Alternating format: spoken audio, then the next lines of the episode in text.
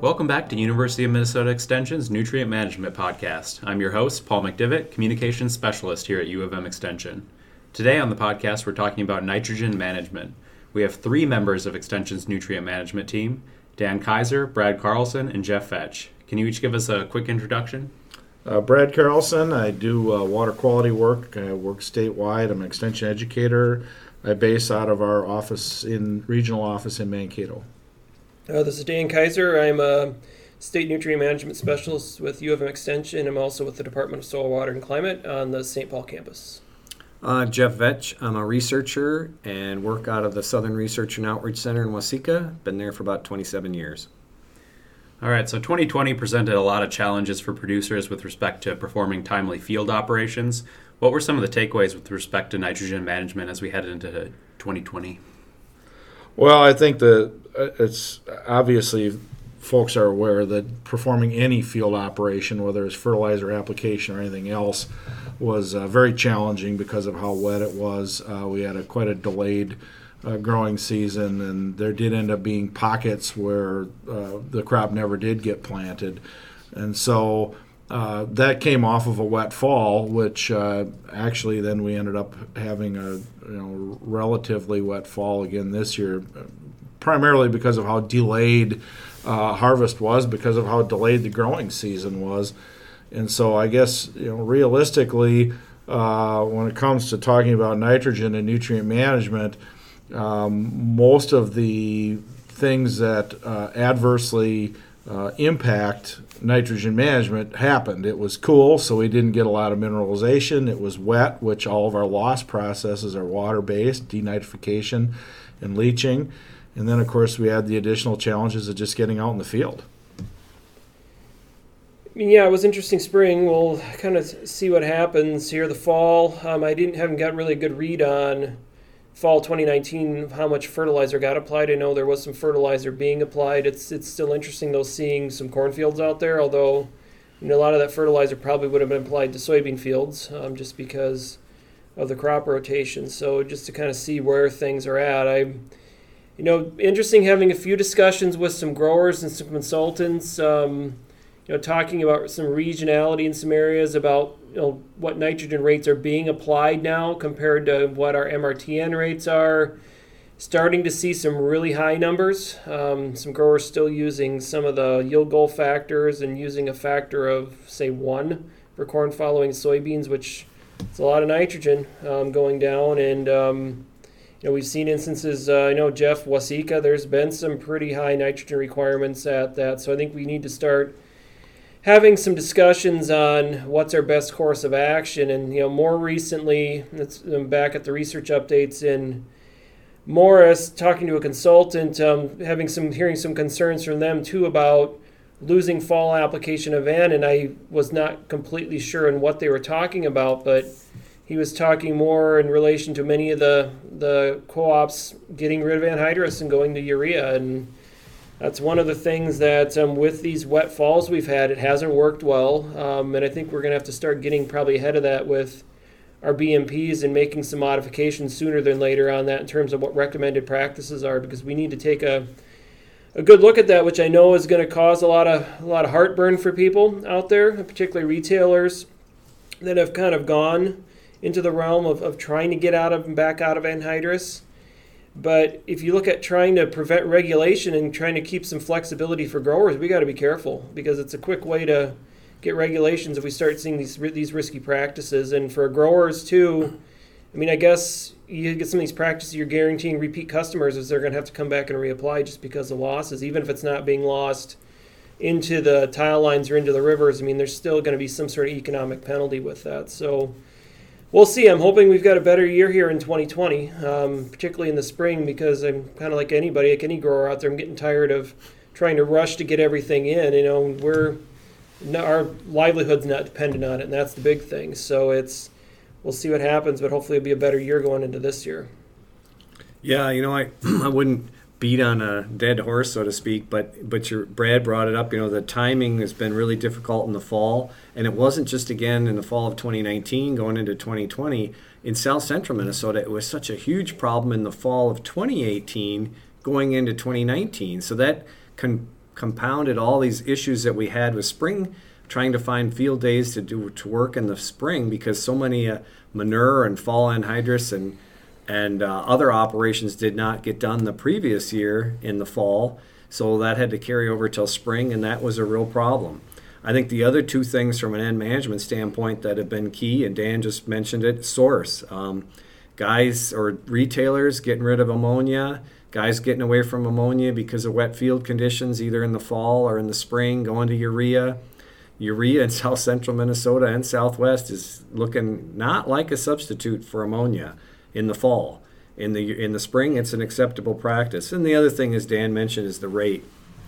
Um, several years in a row here where it's been wet and the demand for N or the optimum nitrogen rates creeping up there, and we're seeing a lot a lot of guys putting on more N. And I think the the thing is, is I try to emphasize is to to start with that pre-plant N rate that's somewhere near our, our recommended rates or maybe at the top of the recommended range, and then have a plan B if it gets wet. You assume you're going to have to put on supplemental land, and that can be any source that, that your retailer and that you have equipment for. And the last few years, you almost need a plan C because we've had times when plan A didn't work and plan B didn't work, and we need to resort to uh, plan C. So it, it's been challenging, and it's really added a lot of stress level, not only as Dan mentioned, to, to researchers, but our livelihood isn't, doesn't depend on it. Um, it's even more stressful for the, the retailers and certainly for the growers. Well, you know, part, part of the thing with rate also is it's frequently used to mask other management I guess problems is what I'll say. If if you're not following good practices, uh, for instance, if you're doing fall urea or if we're applying when it's still too warm in the fall and so forth, uh, frequently when we get reports of well, I needed 200 pounds or following soybeans or something like that, it's compensating for something else that could have a decision that could have been made better, uh, and so you're using rate to mask some other problem. You know, now that being said, we do obviously the topic du jour here is how challenging the year was. And so we do acknowledge that there definitely were things that were out of people's control. And, and as I've always said, the loss processes are water based. So in a wet year, you're going to lose more nitrogen and you need to figure out a way to manage that. You know, that being said, you know, like one of the, ma- the ma- messages that we have when we do our nitrogen smart programs is understanding the risk levels of various management practices, and there are uh, management practices you can employ that are less risky and will help you get back down to a more reasonable rate. And and so, uh, particularly the closer the application is to the time the crop needs the nitrogen, the less risk there is to loss to the environment. And so, you know, I I guess you know I'm not ready to say we can't be putting on fall nitrogen. There's obviously when we get into southeastern Minnesota, we don't apply fall nitrogen anymore. But the wetter it gets on the eastern side of the state, the more we've really got to take a look at that as far as uh, uh, whether or not that's that's a good practice. At the very least, we ought to be managing in a pragmatic way, uh, kind of based on conditions. Well, and I think just kind of thinking back, I stopped some of my side dress timing studies a little too soon. I mean, we haven't had any out the last two years, and it'd have been interesting to see that in some of these areas. I mean, I think as Brad, I think hit the nail on the head there is, you know, we don't really know if you know some of these areas that need a higher rate if it's simply that you know that that's the case or that if we could have changed some sort of management practice and go to maybe a split application if that would have would have helped out. I haven't been a, a, complete proponent for the entire state going to split applications because we don't always see the benefit, but there's likely some areas out there that probably should start looking into it. And um, on the retailer side, I mean, really what we need to be looking at probably is more options for going in right after planting and, and starting to apply fertilizer because that's the only way I can see it working if we have the falls that we had is to try to give us more time is to go into the season after planting and you know, Agrotain um, or NBPT, you know, these, those urease inhibitors are very good products. We can do a lot with them with surface applications to try to stretch things out. So that's, you know, really I look at that. You, you we, we just have to see what 2020 will bring in. You know, we kind of hope that the year is better, but you, you never really know. So the, the question is really what what do we start planning for? And that's kind of the main thing is, and that's one of the things I think you see these rates creep up because we're planning on what happened the previous year, and sure these growers are probably getting high yields, but they might be able to do that with at less cost too. So it's there's some trade-offs there, and I, I don't like to hear over 200 200 pounds of N being applied in corn following beans if possible, but because you look at consistently, yeah, we've seen our, our numbers creep up where we're more on probably that, I know Jeff, 140 range, maybe 150 kind of with that. Um, that you know should be probably a good starting point based on our MRTN values, um, which we've seen creep up in the last you know three four years. But um, we just need to be careful because everybody's really complaining that nobody wants regulation, and but we also need to kind of also factor in that you know if you could be bringing that on if, if some of these practices that we're doing are risky that we we should be looking at things that, that may be able to at least get that rate down to a more reasonable level. Yeah, in south central and southeastern Minnesota, I would agree with you, Dan.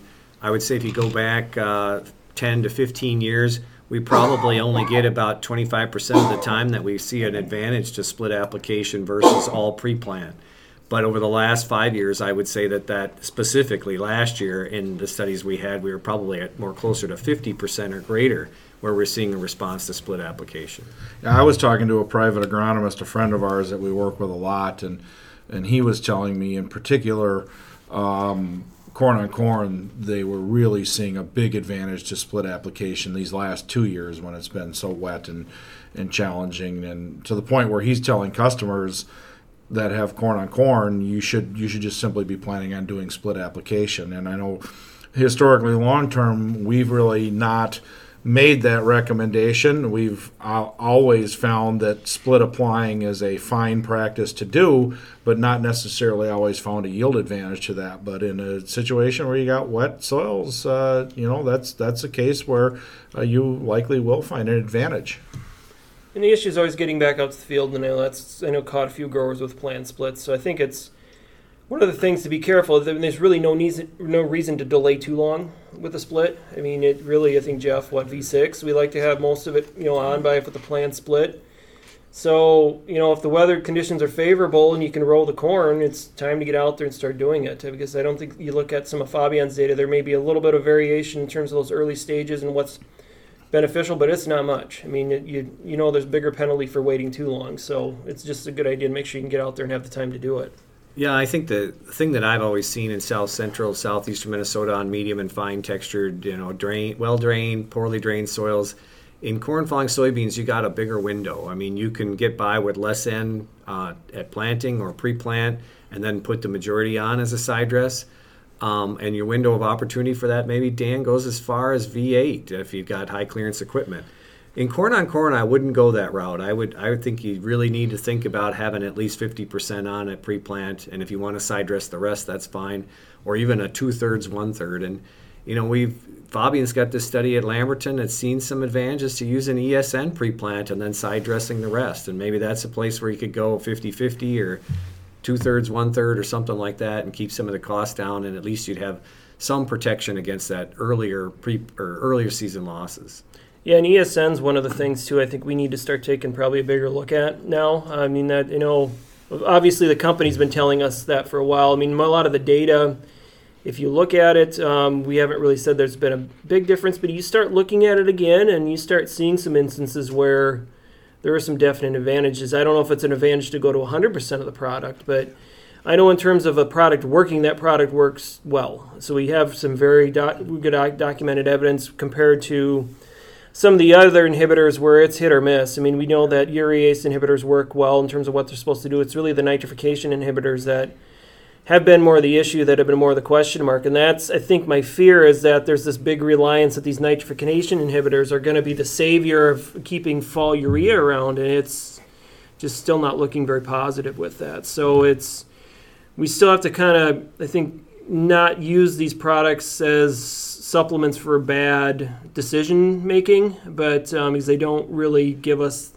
that type of advantage on that. But um, I said certainly some good products out there, but we need to ESN. I think is the one that's definitely probably needs another look at. Yeah, I would agree. I would agree with your assessment there, Dan. I think that using a nitrification inhibitor, either pre-plant or with fall urea, is like putting a band-aid on a huge gash. Um, the better source then would be to use something like ESN instead of that. The money that you would spend on that inhibitor would be warranted to put on 50 or 60 percent or something or other of your N as ESN pre-plant, and then the rest as a side dress, and that would certainly give you some uh, pretty good protection.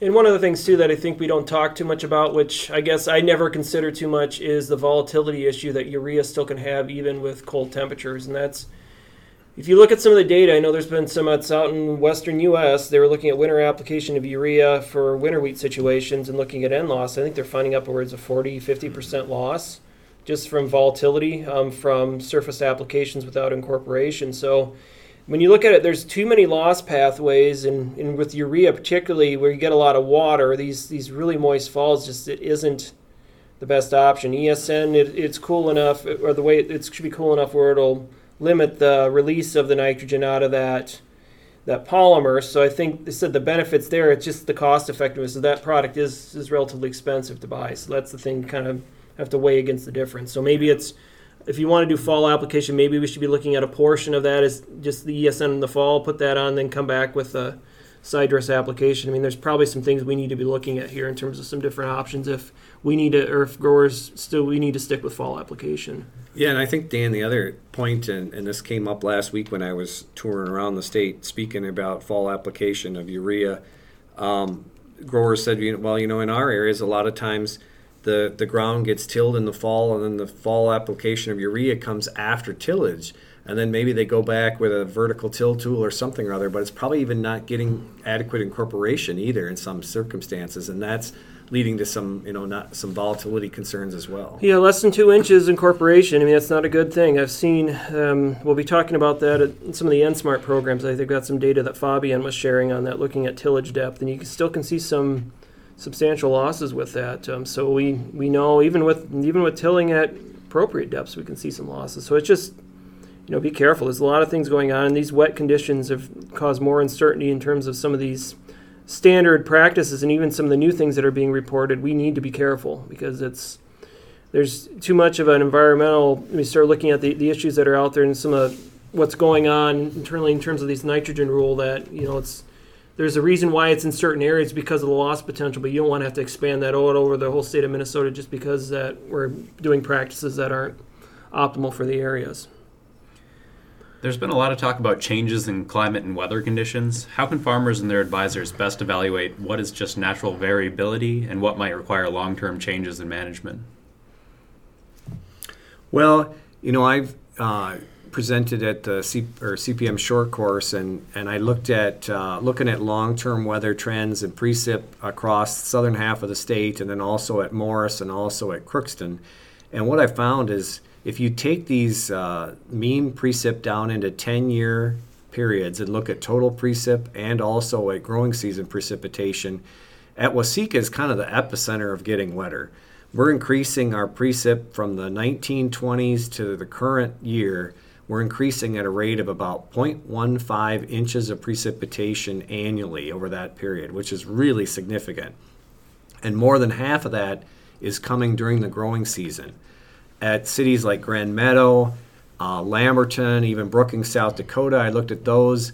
The ranges were about 0.1 inch um, per year over the same period. And when we look at 10 year intervals, and about 60% of that coming during the growing season. At Morris, it was just slightly less than that. And at Crookston, they're seeing about half that much. So, certainly for the southern half of the state and into the west or southeastern Dakotas, and I would assume that north central Iowa, northwestern Iowa, northeast is seeing similar patterns. Um, it is significant, and it's going to have to change people's thinking about management. And you know, in south central Minnesota, it raises a question about fall application of N, and and where that's going to go in the next 10, 20 years. Um, next year, at this time, we will calculate our new 30-year normal. At Waseca, we're currently at I think 36 and about a quarter inches. It will go up over two inches next year. That is a huge change. This year we're at 48 inches annually. Last year we were um, in the upper 30s, low 40s. Um, we're getting two thirds or 60% of that during the growing season. Over the last five years at Waseca, only 2017 was near normal precip. All four other years were 30% or up to 50% greater than normal. And that didn't just align with the total annual, it also showed up in the growing season. So that's a huge difference from what we've managed back in the 80s or certainly even in the 90s. Well, I, so uh, if I remember right, Jeff, uh, wasn't the average annual precip in our area, and I grew up within 10 miles of Waseca, it was 28 inches in the 70s if I remember right, which Correct. would have been which would have encompassed the 1940s, 50s, and 60s, and then you'd use that 30-year average in the 1970s. So that's that's 10 inches more precip uh, since you know since the late 1970s, really. Yeah, and, and, next year the normals will come out. We'll be in the low to mid 38 inch range, um, which is really astounding compared to where we were 40 years ago. Yeah, and so when we talk about making changes, you know, particularly we're talking about nitrogen here. It's it's important to recognize our BMP regions to a greater extent are based on soil type. So we got our, our loess soils in southeastern Minnesota. We've got sandy soils in the central part of the state. And then that dividing line, though, between south central and southwestern Minnesota really was more of a precipitation based one. Uh, historically, there was a line in there where the amount of evapotranspiration exceeded the amount of precipitation. That meaning there's more water either evaporated or used by the plants than fell from the sky which you know then based on that budget meant that that water was coming out of groundwater sources uh, in, or stored water instead of, of falling from the sky. Uh, that line has moved way farther west. And so we need to be looking now at the practices we originally uh, were recommending in southwestern Minnesota uh, with some suspicion because the conditions on which they were based no longer exist. And then, in addition to that, I think we also have to recognize in south central Minnesota, now that we're getting this amount of precipitation, while the soil types are certainly tighter uh, than southeast, and so they're not they're not uh, as conducive, say, to leaching losses. Uh, because of the, the clay loam soils, though, and the ability that the soils have to hold uh, moisture in them, they are subject to denitrification. And so we've seen some long term averages. I know, Jeff, and a lot of the research at Waseca, particularly the drainage plots, where we've been able to measure uh, what goes out of the drainage, where, for instance, we don't see a lot of difference in nitrate loss through the drain tiles, whether it's fall versus spring applied uh, anhydrous ammonia, yet we'll see in some years some pretty uh, significant yield differences between fall versus spring. Those are real. They're caused by nitrogen loss through denitrification into the atmosphere. It turns back into N2 gas, which is inert. It's not an environmental problem. But that being said, somebody bought that nitrogen, it's being lost, and then it's also impacting your bottom line further by impacting yield. And so farmers need to really think about that. Uh, uh, we recognize that there's a lot of stress being placed right now on uh, when we're suggesting not applying fall nitrogen anymore because of the infrastructure we've developed for the application of fertilizer. But the facts are the facts. If we're seeing major yield hits with fall application, I guess each farmer, you know, to themselves make that decision on whether you still think that's appropriate. And I think there's, you know, two options for growers to think about, and they talk these over with their retailers. And one is an option that I see more of in South Central Minnesota, and that is retailers and growers putting on less fall N. They're not putting on their full rate, whether it's for corn after beans or corn after corn. They may be putting on 60 or 70% in the fall and then side dressing the rest or applying the rest in the spring and trying to reduce the risk of what could potentially be lost, at least somewhat. And we have some data at Waseca that says that that's, that's a practice that can help. It's probably not as good, obviously, as applying everything in the spring, but it does it is better than applying everything in the fall. And then I think the other logical thing is if a grower farms, you know, 3,000 acres, 15,000 or 1,500 acres of corn, consider, you know, using fall N on one third or half your acres instead of all of them, and, and then put spring application in the others. And that's a good way to manage risk and at the same time free up a little bit of time in the spring so you're not relying on putting everything on in the spring. And that that's a point that we've made with Nitrogen Smart in the program. Uh, in one of our decision scenarios, we talk about at the end is is uh, prioritizing where if you're going to apply some fall nitrogen or you need to apply some fall nitrogen. Look at what fields are most susceptible to nitrogen loss, and then eliminate those. You know, so you're Your sandier soils, move it to the spring. Your soils that are poorly drained, where you're going to pond water, while those soils are a bigger challenge for spring application, there's no point in doing a fall application if you're going to pond water for six weeks in the spring before it finally drains out and dries up. You could lose a lot of that nitrogen you applied. Uh, just simply look at doing the application uh, later in the year. You know, the, the, the one advantage we've got with urea is the flexibility we have to get that applied in a hurry. So, yes, it's a little more expensive but when we move to a urea application in the spring pre-plant, you can get a lot put on in a hurry, and so uh, we do at least have that advantage. The interesting thing, I mean, recently I was talking to a group, and what they brought up was was looking at this this question. I talked about logistics, and they said, "Oh, that's not as much of a problem because you see some farmers now going to buy their own application equipment, and we might see that more, having more on-farm storage of their own." So, because I think the the general thought, you know, one thing was brought because then at least they don't have to wait for anybody to come out and apply it. So that's I mean what we may see are more more retailers having more application equipment because I, I guess I don't see any, any way around this. We start looking at our issues.